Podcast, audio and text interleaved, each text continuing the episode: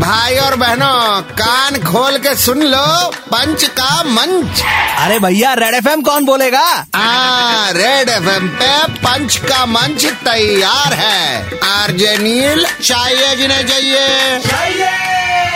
এ তোর first job কোথায় ছিল এটাই আমার ফার্স্ট জব আর তোমার मेरा सेक्टर फाइव में है। ओ उधर मेरा कॉलेज था कोई ना कोई किसी ना किसी तरह से जुड़ा हुआ है सेक्टर फाइव से तो सारे लोग सेक्टर फाइव से जुड़े हुए खुश हो जाओ क्यों क्योंकि सेक्टर फाइव की स्ट्रीट नंबर ट्वेंटी फाइव में बनने वाला है वॉकिंग स्ट्रीट वॉकिंग स्ट्रीट मतलब वो बैंकॉक वाला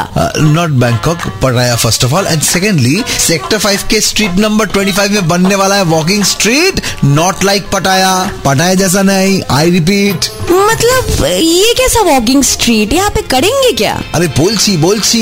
लोग यहाँ एंजॉय करेंगे आर्ट स्ट्रीट फर्नीचर गाड़ियाँ स्ट्रीट पे होंगी बैन बैन मतलब वहाँ पे no cars no hawking no hawking only freely walking oh that's cool yes very cool लोग यहाँ एंजॉय करेंगे आर्ट स्ट्रीट फर्नीचर गाड़ियाँ और स्ट्रीट पे होंगी बैन वैसे भी बिना गाड़ी की गली यहाँ कहाँ मतलब हमारे कोलकाता में so enjoy as much as you can হ্যাঁ কালকে আমাকে একটা অটো ধাক্কা মেরে গেল গিয়ে কোথায় মেরেছে তোকে ধাক্কা এ পেছনে পিড়ে গেছে আরে কোন রাস্তায় মেরেছে জিজ্ঞেস করছি আমি ফুটপাতে ছিলাম অটোটা ফুটপাতে চলছে ওই পুচকু যেটাকে তুই ফুটপাথ বলছিস ওটা রাস্তার মাঝখানে ডিভাইডার রে তাই ভাবি মনে হচ্ছে হাইওয়ে দিয়ে কেন হাঁটছি আরে Lilliput okay okay one second आज के लिए यहीं पे बंद है इनकी दुकान कल वापस आएंगे